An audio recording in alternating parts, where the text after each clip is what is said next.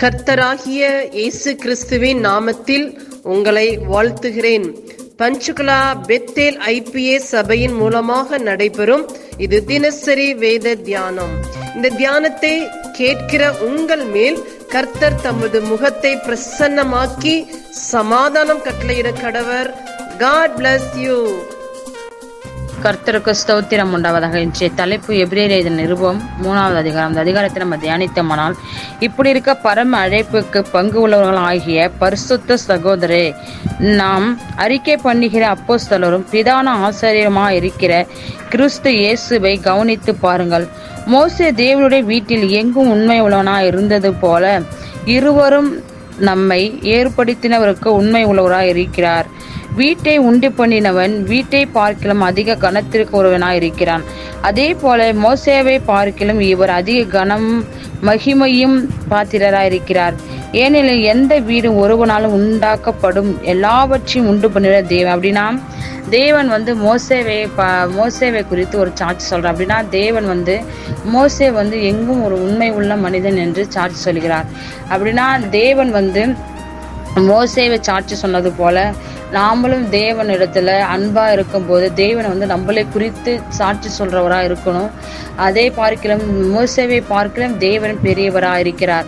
அப்படியே நம்ம இங்க பன்னெண்டாவது வசந்த நம்ம தியானித்தோமானால் சகோதரே ஜீவனுள்ள தேவனை விட்டு விலகுவதற்கு ஏதுவான அவ்விசுவாசமல்ல பொல்லாத இருதயம் உங்களில் ஒருவனுக்கு இராதபடிக்கு நீங்கள் எச்சரிக்கையா இருங்கள். அப்படின்னா அவ்விசுவாசம் வந் இருதயம் வந்து பாவமா பாவமான இருதயத்தை குறிக்கிறது. நாம வந்து விசுவாசம் பெருகுவதற்கு தேவனுடைய வசனத்தை நம்ம தியானிக்கிறவங்களா இருக்கணும். தேவனுடைய வசனத்தை நம்ம அனுதினமும் தியானிக்கும் போதுதான் பாவத்தை நம்ம நம்மளுக்கு வந்து உணர்த்தி காட்டுகிறதா இருக்கிறது. அப்படியே வந்து இங்க அப்படியே நம்ம பதினாலாவது வசனத்தை பார்ப்போம்னா நாம் ஆரம்பத்திலே கொண்ட நம்பிக்கையை முடிவு பருந்து பரிவந்தமும் உறுதியா பற்றி கொண்டிருப்போமாகினால் கிறிஸ்து கிறிஸ்து கிறிஸ்துவனிடத்தில் பங்குள்ளவராக இருப்போம் அப்படின்னா நம்ம ஆரம்பத்துல கொண்ட அன்பு நம்ம எப்பயுமே தேவனிடத்துல வந்து வைத்த அன்பு எந்த சூழ்நிலையிலும் நம்ம வந்து விட்டு போகணும். அப்படின்னா நம்மளுக்கு எத்தனை நன்மைகள் செய்திருக்கிறார் எத்தனை அற்புதங்கள் செய்திருக்கிறார் தேவன் வந்து நம்ம சோதனை வரும்போது மட்டும் தேவனை விட்டு விலகக்கூடாது. தேவனை வந்து சோதனை வந்தாலும் தேவன் வந்து நம்ம கூட இருப்பாருன்னு நம்ம விசுவாசிக்கணும். அப்போ நம்ம எப்படி விசுவாசிக்கணும்னா நம்ம அனுதினமும் வேத வசனத்தை தியானிக்கும் போது தான் நம்ம விசுவாசிக்கிறவர்களாக இருக்கிறோம். இஸ்ரேல் ஜனங்களை வந்து ஆண்டவரை வழி நடத்தும் போது அவர்கள் வந்து அவிசுவாசமான வார்த்தைகள் தேவனை வந்து விட் தேவனை வந்து பரிசித்து பார்த்தாங்க. இவர் வந்து நல்லவரா கெட்டவரா பரிசித்து பார்த்தாங்க.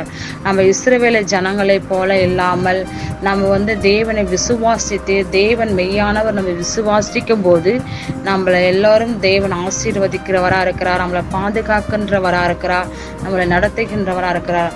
அப்படியே நம்மளை ஒவ்வொருவரும் தேவனை விசுவாசிக்கிறவர்களாக இருப்போம். கர்த்தர் தாமே ஆசீர்வதிப்பாராக. ஆமேன்.